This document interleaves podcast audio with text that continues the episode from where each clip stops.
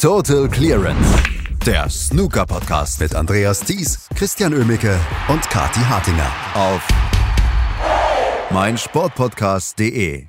Das WST Classic läuft ins Business End, wie die Briten sagen würden. Zwei Tage stehen nur noch aus, dann wissen wir den Sieger des letzten Events vor der Weltmeisterschaft, in dem nicht nur die Topspieler dabei sind. Damit herzlich willkommen zur heutigen Ausgabe von Total Clearance auf meinsportpodcast.de und wir, das heißt Kathi Hartinger und Christian Oemicke, besprechen den gestrigen Tag und da ist auch nicht nur in Leicester einiges passiert. Guten Morgen, Kathi. Guten Morgen, Christian. Ja, wir hatten dieses Mal auch einige Snooker-Schlagzeilen. Ne? Wir hatten ähm, schöne Ereignisse auf dem Tisch. Wir hatten aber auch Drama neben dem Tisch. Wie sollte es anders sein an so einem Dienstagmorgen im Snooker-Jahr 2023? Ja, absolut. Also irgendwie, es gibt ja keine normalen äh, Snooker-Tage mehr, wo man einfach sagen kann, heute geht es nur ums Sportliche. Gestern kam es raus, ähm, spät abends, das mysteriöse, vielleicht zensierte, jetzt am Ende dann wohl doch nicht zensierte Interview von Ronnie O'Sullivan, in dem er zum Rundumschlag ausgeholt hat gegen die aktuelle Situation auf der Tour. Aber wir können es eigentlich relativ schnell entschärfen. Ja, das äh, Interview nimmt nicht unbedingt ein Blatt vorm Mund oder Ronnie hat nicht unbedingt ein Blatt vorm Mund genommen, aber letztlich geht es eigentlich fast nur ums Preisgeld. Ja, das Schulgeld wird wieder knapp. Nein, nein, nein, Christian, ich fange ich fang nochmal von vorne an, weil ich finde das gut, dass Ronnie O'Sullivan sich jetzt an die Presse gewendet hat, denn ähm, es ist im Moment schwierig in der Snookerwelt, es, es läuft nicht gut und wir haben ein Kommunikationsproblem und dann verstehe ich auch, dass der Ronnie O'Sullivan mal so ein Interview raushaut. Ja, ich muss sagen, ich war jetzt nicht, nicht berührt oder geschockt oder irgendwie inspiriert von dem Inhalt dieses Interviews, denn es ist so ein bisschen das, was wir alle denken, die wir auf die Snookerwelt gucken in weiten Teilen. Ne? Also in, in, einzelnen Aspekten bin ich auch anderer Meinung, aber so in weiten Teilen so, ja, es läuft nicht gut, ähm, es gibt zu wenig Preisgeld, irgendwas stimmt strukturell mit der Tour nicht ähm, und es ja, es ist wenig Modernisierungsgeist zu spüren im Moment, der in eine sinnvolle Richtung führen würde. Also das hat er jetzt einfach mal verbalisiert und das wurde offensichtlich nicht zensiert, weil recht viel mehr hätte er auch wirklich nicht raushauen können, außer Schimpfwörter zu benutzen und das hat er gar nicht nötig. Ähm, das heißt, diese, ja, diese diese Hysterieblase, die sich da gebildet hatte, ob jetzt hier Ronnie O'Sullivan zensiert wird oder nicht. Also die hat sich im Nachhinein einfach als ähm, übertrieben rausgestellt. Ne? Ronnie O'Sullivan konnte ganz normal sein Interview geben. Und was ist passiert? Naja, das wurde jetzt halt mal ein paar Tage nicht veröffentlicht. Einfach wahrscheinlich, weil ähm, erstmal noch World Snooker Tour da ja auch zu Wort gekommen ist. Ja, die haben ja auch ihr, ihr Statement dazu abgeben können im gleichen Artikel. Ähm, und weil halt einfach Zeitungen manchmal einen Artikel dann halt erst heute bringen wollen. Ja, ist ja auch legitim. Also von daher, das können wir wieder, können wir wieder einen Gang zurückfahren. Ich meine, wir hatten es ja schon angesprochen, äh, dass das alles eine sehr emotionale Reaktion dann hervorgerufen hat in dem Gesamtkontext des WST Classics und in dem Gesamtkontext der Mark King-Geschichte, in dem Gesamtkontext des Spielermeetings, ja, dass man dann eben schnell emotional reagieren konnte und sagen konnte, okay, hier wird hier Ronnie zensiert, haben wir jetzt hier das, ne, das nächste Riesenproblem. Nein, in dem Fall jetzt war das einfach ein typisches Ronnie-Skandal-Interview, wobei so skandalös war es am Ende des Tages gar nicht. Nee, so skandalös war es tatsächlich nicht. Also er übt durchaus berechtigte Kritik ähm, daran, wie die Tour aktuell ist. Klar, ähm, wenig, also zu viel, zu viele Spieler letztendlich für zu wenig Preisgeld. Das ist so das, äh, das äh, was er als Hauptanmerkung äh, nimmt. Ähm, aber er fokussiert sich meiner Meinung nach dann auch auf die falschen Turniere. Wenn er sagt, dass einige ihren Charme verloren haben, dann nimmt er das Shootout, ähm, wo ich gerade finde, das ist eins der wenigen Turniere, die sich in der letzten Zeit so ein bisschen auch so ein eigenes Standing aufgebaut haben.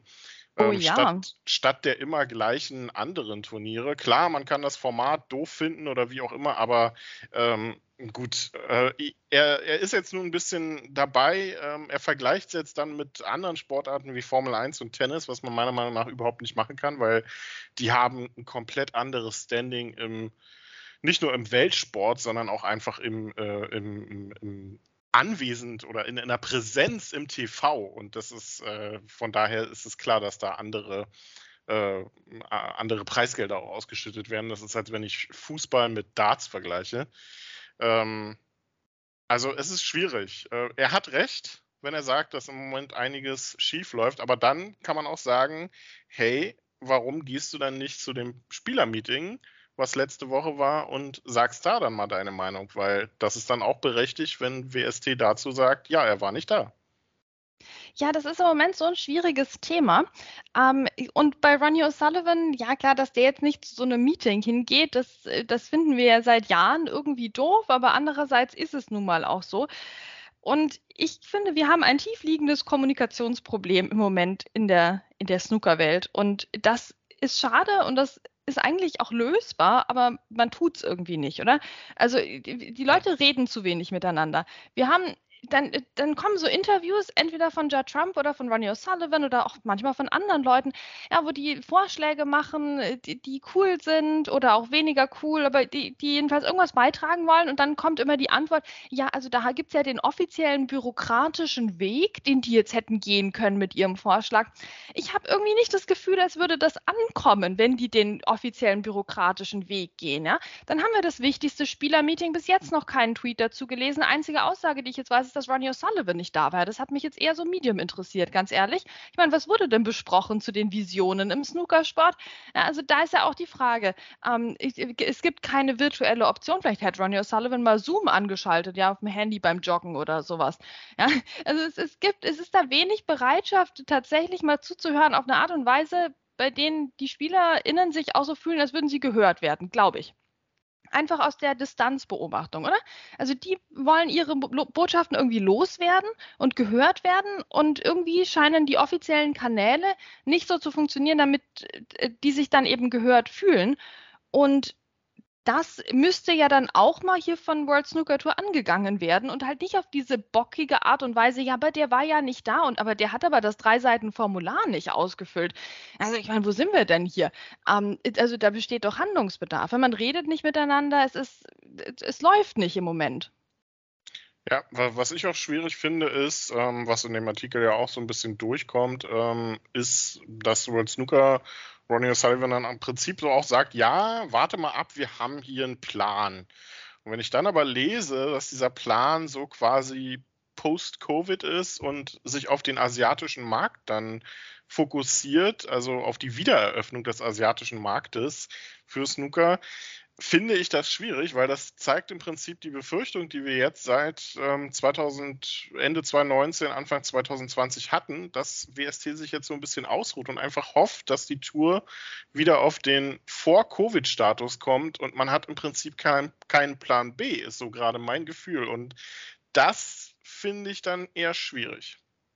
Ja, man schmeißt auch ein bisschen mit so Statistiken, ähm, um sich die, die jetzt nicht so wahnsinnig relevant sind. Also zum Beispiel Ticketverkäufe, ja, das kam jetzt auch in dem Statement vor. Ähm, das ist hier, wir wissen, dass das jetzt nicht unbedingt das Allerwichtigste ist, wenn es um Einnahmequellen im Snooker geht. Also ich meine, was ist denn mit den Sponsoren?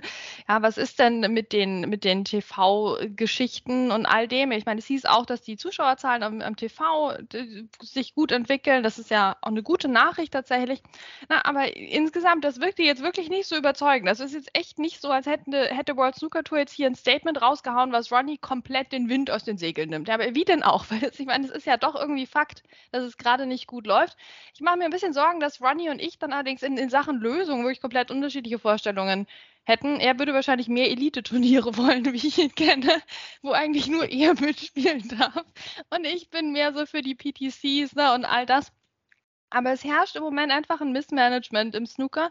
Und ich finde es gut, dass er auch bald tatsächlich die Führungsriege kritisiert und sagt, das sind auch nicht die hellsten Birnen in der Leuchte teilweise. Ich meine, es sind gute Leute da, auch Leute, die ich sehr mag und sehr schätze und die auch sehr intelligent sind. Aber das Ganze wirkt im Moment festgefahren. Ne? Und ich sage jetzt nicht mal, dass Leute gehen müssten, aber man müsste vielleicht mal jemanden von außen reinbringen. Weil wenn ich in dem Artikel lese, dass ähm, es ja hier jetzt einen, einen datengetriebenen Ansatz auch gibt, hier Snooker nach vorne zu zu bringen. Ne? Man schaut eben viel auf die Daten. Woran denke ich, Christian? Ich denke an die Umfrage zum German Masters, ob ich da schon mal teilgenommen hätte. Verstehst du? Und wenn ich mir denke, das sind diese datengetriebenen Ansätze, die jetzt im Snooker verfolgt werden, ja dann Prostmahlzeit. Eieiei. Ja, also, ähm, es ist explosiv angekündigt worden. Es war jetzt dann gar nicht so explosiv. Ähm, sind mal gespannt, was daraus wird. Ich bin gespannt, ob dann irgendwann auch mal ein paar Infos kommen über das ominöse Spielermeeting letzte Woche und was denn wirklich die Pläne für 2023 sind für Snooker. Ähm, ich weiß nicht, ob es wirklich die beste Idee ist, sich jetzt nur auf die Rückkehr der chinesischen Events ähm, zu verlassen. Also Schwierig. Wir sind Schwierig. gespannt. Genau, hm. wir sind gespannt, was dabei rauskommt. Aber wir haben ja auch noch Snooker, über das wir reden können. Denn gestern wurde ja auch, Gott sei Dank, in Leicester ähm, das WST Classic weiter ausgetragen. Zweite und dritte Runde gab es. Ähm, die ersten Achtelfinalisten stehen fest. Und da können wir mal wieder aus deutscher Sicht Positives vermelden. Lukas Kleckers hat nach einem Mini-Fehlstart, als er Gefahr lief, 2-0 zurückzuliegen, ähm, das Match noch gedreht gegen Hayden Pinney, gegen den Amateur und sich am Ende dann doch relativ gut mit 4 zu 2 durchgesetzt und steht im Achtelfinale. Ja, Wahnsinn, oder Lukas Klerkers im Achtelfinale? Das sind die Schlagzeilen, die wir mal öfters hören möchten. Ja, ich denke jetzt nicht, dass die britischen Zeitungen jetzt das größer drucken werden als äh, die Aussagen von Ronnie O'Sullivan, aber für uns im Herzen der deutschen Snooker-Fans ist das mindestens genauso wichtig, was Lukas da auf dem Tisch produziert hat gestern.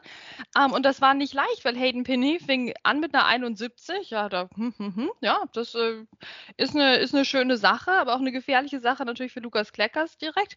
Dann im zweiten Frame-Spiel spielt Hayden Pinney eine, eine 63 und trotzdem holt sich Lukas den Frame. Und damit war er böse, Christian. Er war richtig böse, hat den Hayden Pinney damit eigentlich komplett aus dem Spiel genommen.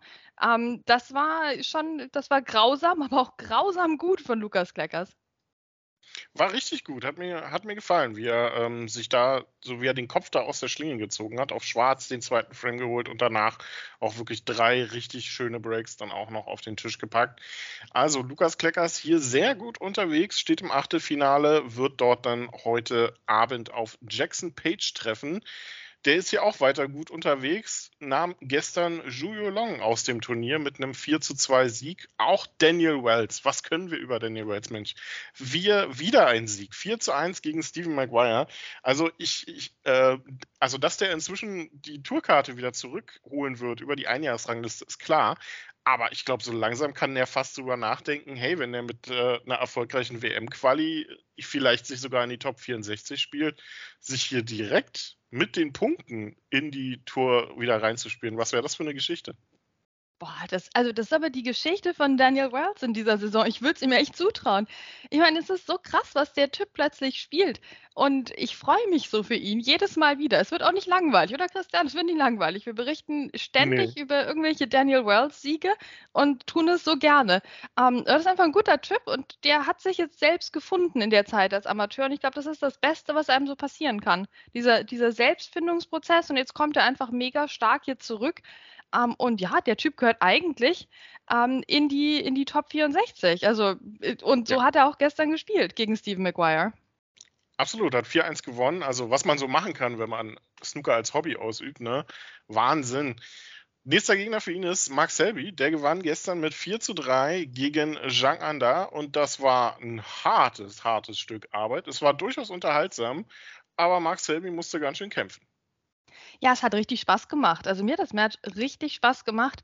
Ähm, ich, vielleicht auch vor allem rückblickend, weil Mark Selby es geschafft hat, den Entscheidungsframe zu gewinnen. Ja, okay, das gebe ich auch gerne zu. Aber es war so, so cool, wie das hin und her ging. Ne? Erster Frame an Zhang Anda, der zweite dann mit einem 80er Break auch an Zhang Anda. Und dann dachte man sich schon so, okay, Mark Selby müssen wir uns wieder Sorgen machen. Ja, dritter Frame, 80er Break von Mark Selby aus der ersten Chance. Das hatte Stil. Das hatte Stil, Christian. Dann wurde der vierte Frame richtig knapp. Da musste Mark Selby mit seinem Matchplay ran, das wir alle kennen, aber in letzter Zeit zu selten sehen. Hat er sich den auch geschnappt. Ne? Das war ein, eine taktische ähm, Leistung mal wieder von Mark Selby, die sich hat sehen lassen können. Im fünften Frame hatte dem Zhang Anda dann zwei, ja, so 50 plus Breaks ähm, um die Ohren gehauen, eine 58, eine 55. Und dann hat es aber Zhang Anda wieder geschafft, den Entscheidungsframe zu erzwingen. Da war es wieder nicht so toll von Mark Selby. Das ist immer ein bisschen Schatten jetzt auch in dem Licht von ihm. Aber gut, so hatten wir den Entscheidungsframe und der, ähm, ja, ging, also das, das, war ein, das war ein sehr guter Frame. Es war dann eine 66 von Mark Selby, die ähm, ihm den Sieg gebracht hat. Aber es ging vorher auch hin und her. Ne? Da waren taktische Elemente dabei. Jean da hat auch mal einen tollen Einsteiger gelocht. Ähm, und das war wirklich ein, ein hochklassiges Snooker-Match. Also da kann sich der Jean da auch nicht viel vorwerfen jetzt am Ende des Tages. Aber schön, dass Mark Selby auch weiter ist. Absolut. Nächster Gegner, wie gesagt, Daniel Wells für Mark Selby. Auch Gary Wilson hat die nächste Runde erreicht. Late Night Drama gegen Xiao Yupeng setzte sich damit 4 zu 3 durch. Nächster Gegner für Gary Wilson wird David Grace sein, Kati, der mit 4 zu 2 gegen Jamie Jones gewann. Auch das ein kleines Late Night Drama. Der Zeitplan war gestern nicht so unbedingt der beste Freund der Spieler. Ja, das war ganz überraschend, weil normalerweise sind wir ja bei dem Turnier hier eher früher fertig, als wir es gewohnt sind. Ne? Da hast du ja eher das Problem, dass du einschaltest und das Match ist schon vorbei, weil es irgendwie eine Stunde früher angefangen hat. Äh, das war jetzt gestern nicht so. Ich glaube, man war zwei Stunden hinter dem Zeitplan und deswegen ähm, habe ich mich weiterhin sehr gefreut, dass David Grace im Stream lief, aber das ähm, hat schon auch Nerven gekostet, dieses Match dann bis um halb eins in der Nacht anzuschauen, bin ich auch ganz ehrlich. Ähm, es war ja, ein interessantes Match, weil David Grace eigentlich durchaus deutlich der bessere Spieler war über das ganze Match hinweg, aber Jamie Jones dann doch immer wieder auch Chancen bekommen hat. Das war ein bisschen frustrierend, was der David Grace da teilweise gespielt hat. Ähm, und Jamie Jones, dass er dann mit der, also erstmal ging es 2-0 in Führung für David Grace, hat im ersten Frame gleich eine 67 gespielt. Das war ein sehr guter Auftakt. Zweiter Frame, wie gesagt, den hätten beide gewinnen können. David Grace aber an sich stärker hat sich den geholt. Aber im dritten Frame hat er Jamie Johnson so viele Chancen gegeben, dass der eine 66 gespielt hat. Und da habe ich mir Sorgen gemacht. Vor allem, weil er sich dann auch den vierten Frame geholt hat, der extrem niedrig war vom Scoring her. Also das war, ein, das war eine längere Geschichte, Christian. Das war eine längere Geschichte gestern Abend, dieser vierte Frame. Um, aber gut, dann kam der fünfte Frame, der ging glatt an David Grace mit mehreren Breaks und dann im sechsten Frame, um, als es nochmal so ein Tick fast zu kippen drohte, hat er sich dann doch souverän durchgesetzt, hat den Entscheidungsframe vermieden und hat mit einem schönen 60er Break seine tolle Leistung gekrönt. Also der hat sich das nicht anmerken lassen, dass ihm quasi ein Spiel gefehlt hat in der letzten Runde, weil er ja kampflos weitergekommen ist gegen Ronnie O'Sullivan, um, sondern hat hier anknüpfen können an seine Leistung aus der ersten Runde. Und jetzt geht's weiter. Jetzt geht's weiter. Ähm, wie gesagt, steht bereits im Achtelfinale trifft dort auf Gary Wilson, auch Lukas Kleckers und Jackson Page, wie gesagt, die beiden Spieler, die schon im Achtelfinale sind. Die anderen Achtelfinalisten werden heute dann gesucht. Ähm, und da gab es gestern durchaus einige interessante Ergebnisse. David Gilbert gewann 4 zu 2 gegen Jack Jones, Tian Peng Fei 4 zu 3 gegen Chris Wakelin, Robbie Williams 4 zu 2 gegen Robert Milkins. Kyron Wilson gewann relativ klar sein Duell mit Stuart Carrington 4 zu 0, Jamie Clark 4 zu 2 gegen Andrew Paget. Auch John Higgins, Anthony Hamilton, Ali Carter, Noppon sein Kamm, Martin Gould und Stuart Bingham stehen in der nächsten Runde. Wir können noch über ein paar Matches reden. Zum Beispiel gab es gestern ja ein Maximum Break von Tapchaya und Nu ähm, gegen, im Match gegen Shuzi. War ein bisschen unbeachtet, das, äh, ähm, das Maximum, weil es letztendlich auch am Endergebnis nicht so viel geändert hat. Nee, das war der klassische Fall von du spielst eine 147 und verlierst das Match trotzdem. Ja, das war jetzt halt so bei Tepchai und No. Ne? Das ähm, war zu gut gespielt von Juicy, der sehr gut unterwegs ist auch diese Woche und der das Match schon begonnen hatte mit einer 94 oder 92. Da wusste schon, was Sache ist. Ähm, Tepchai No hat noch versucht, eben da ranzukommen und irgendwie ja, das Match jetzt nicht zu klar ausgehen zu lassen. Ähm, aber man muss schon sagen, die 147 war sein einziges 50 plus Break in diesem Match. Das ist schon irgendwie, das passt zu Tipchayo nur, oder? Eigentlich geht nix und der ist ja auch so ein An-Aus-Spieler. Ja, mal geht nix und dann ist, kommt die absolute Gala und bei ihm war es jetzt innerhalb dieses Matches so, meistens ging nix und dann kam die absolute Gala mit der 147. Natürlich ein sehr schönes Break. Welche 147 ist kein sehr schönes Break? Es war richtig gut, es war schön anzuschauen, ähm, aber hat ja am Ende Ergebnis nichts geändert, weil Juicy darauf reagiert hat mit der 69 und dann war es halt 4 zu 2 und es war zu Ende. Das vierte Mal, ähm, dass Tapchero nur diese Marke geschafft hat. Ähm, schönes Break, aber ja, hilft dann nicht, wenn man das Match am Ende mit 2 zu 4 verliert. Ähm, Alicante gewann 4 zu 0 gegen Muhammad Asif. Mark Allen gewann 4 zu 3 gegen Mark Davis. Aber Kati, meine Güte, war das ein schwere, eine schwere Geburt für Mark Allen. Also man kann ja 3-0 führen am Ende dann noch in Decider müssen, aber oh, er hat Mark Davis dann selber stark gemacht, hatte ich das Gefühl. Ja, also Mark Allen im Moment, es, es läuft nicht so. Also ich meine, an sich muss ich sagen, es läuft richtig gut, weil wenn du 4 zu 3 gewinnst nach 0-3 Rückstand, ohne dabei einen 50er Break zu spielen, dann heißt du entweder Mark Selby oder Mark Allen offenbar jetzt seit neuestem. Also das ist an sich, finde ich, eine Leistung. Oder Peter Lyons. Peter Lyons kann das auch, aber sehr wenige können das. Mark Allen hat diese Kernkompetenz jetzt auch erworben. Aber ja, dieser, also, ich meine, es war schon, es, es, ach Gott, es, nee, also was war los in dem Match? Es war ganz, ganz komisch. Ja, also 3-0 geführt, dann ähm, zwei hohe Breaks kassiert von Mark Davis, unter anderem Century. Dann ging es noch in Decider und den hat er sich dann Gott sei Dank dann auch irgendwie geholt. Aber das war kein gutes Match für Mark Allen. Der wird sich steigern müssen, wenn er hier diese Woche eine Rolle spielen will, um den Turniersieg jetzt. Ähm, trifft als nächstes auf Doppon seinen Kamm, der gestern mit 4 zu 3 gegen Fan Jingyi gewann.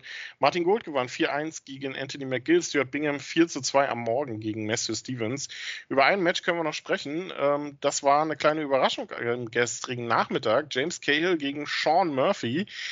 Tolles Match, was sich die beiden da geliefert haben. Viele gute Breaks und am Ende ein Drama auf die letzte Schwarze. Ja, das war sehr cool und reihte sich ein in so eine Reihe interessante Ergebnisse gestern, wirklich. Also ich frage mich schon bei manchen Leuten, was machen die jetzt hier in der, in der dritten Runde? Bei manchen auch, was machen die hier im Achtelfinale schon? Also plötzlich tauchen da Leute auf. Ich meine, Robbie Williams schlägt den Robert Milkins. Na, also ganz interessant. Plötzlich ist, ist Jamie Clark auch mal wieder da am Start. Ähm, es ist Anthony Hamilton schlägt Matthew Selton. Also es waren wirklich interessante Ergebnisse gestern gestern, wo du in der ersten Runde noch sagen würdest, ja gut, kann passieren, aber jetzt in der zweiten Runde, weiß ich nicht, das hat schon, es hat schon was Interessantes jetzt. Ich meine, ein paar Leute von denen werden wir im Achtelfinale dann auch letztlich wiedersehen.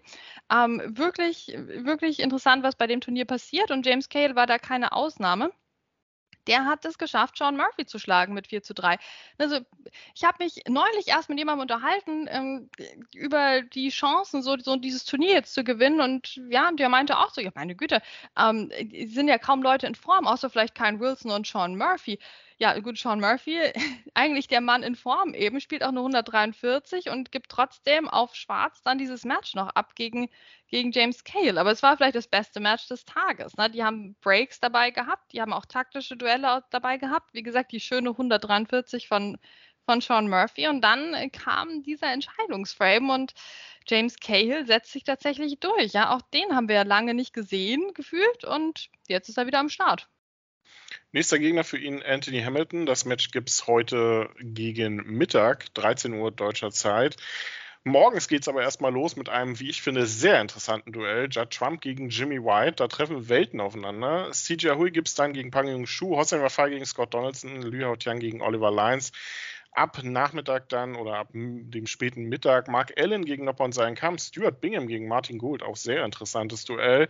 Karen Wilson gegen Tian Peng Fei, John Higgins gegen Jamie Clark, Daniel Wells gegen Mark Selby, schwere Aufgabe für Mark Selby, muss man an der Stelle sagen. David, oh, ja. Grace, David Grace gegen Gary Wilson und natürlich Lukas Kleckers gegen Jackson Page. Und die Sieger dieser Matches dürfen dann gleich dann am Abend nochmal ran, denn das Achtelfinale wird ja dann zu Ende gespielt. Ähm, und morgen wissen wir dann die Viertelfinalisten und dann geht es morgen auch direkt bis zum Sieg. Ähm, da sind da nochmal drei Matches zu gewinnen. Ähm, relativ äh, hartes, äh, ja, relativ harter Ablauf dann am letzten Tag, kennen wir so von den PTC-Events. Genau, da kommt ein bisschen Nostalgie auf, aber ich muss auch sagen, es wirkt jetzt ungewohnt erstmal.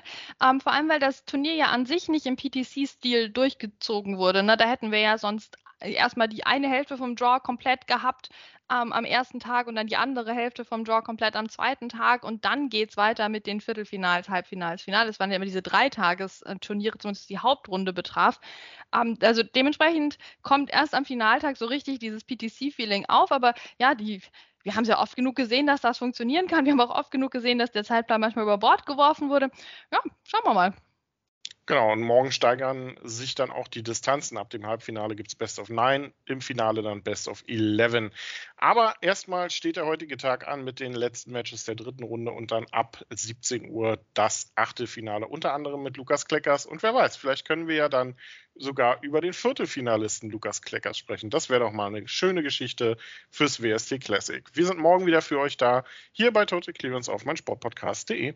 Total Clearance, der Snooker-Podcast mit Andreas Thies und Christian Ömicke auf meinsportpodcast.de.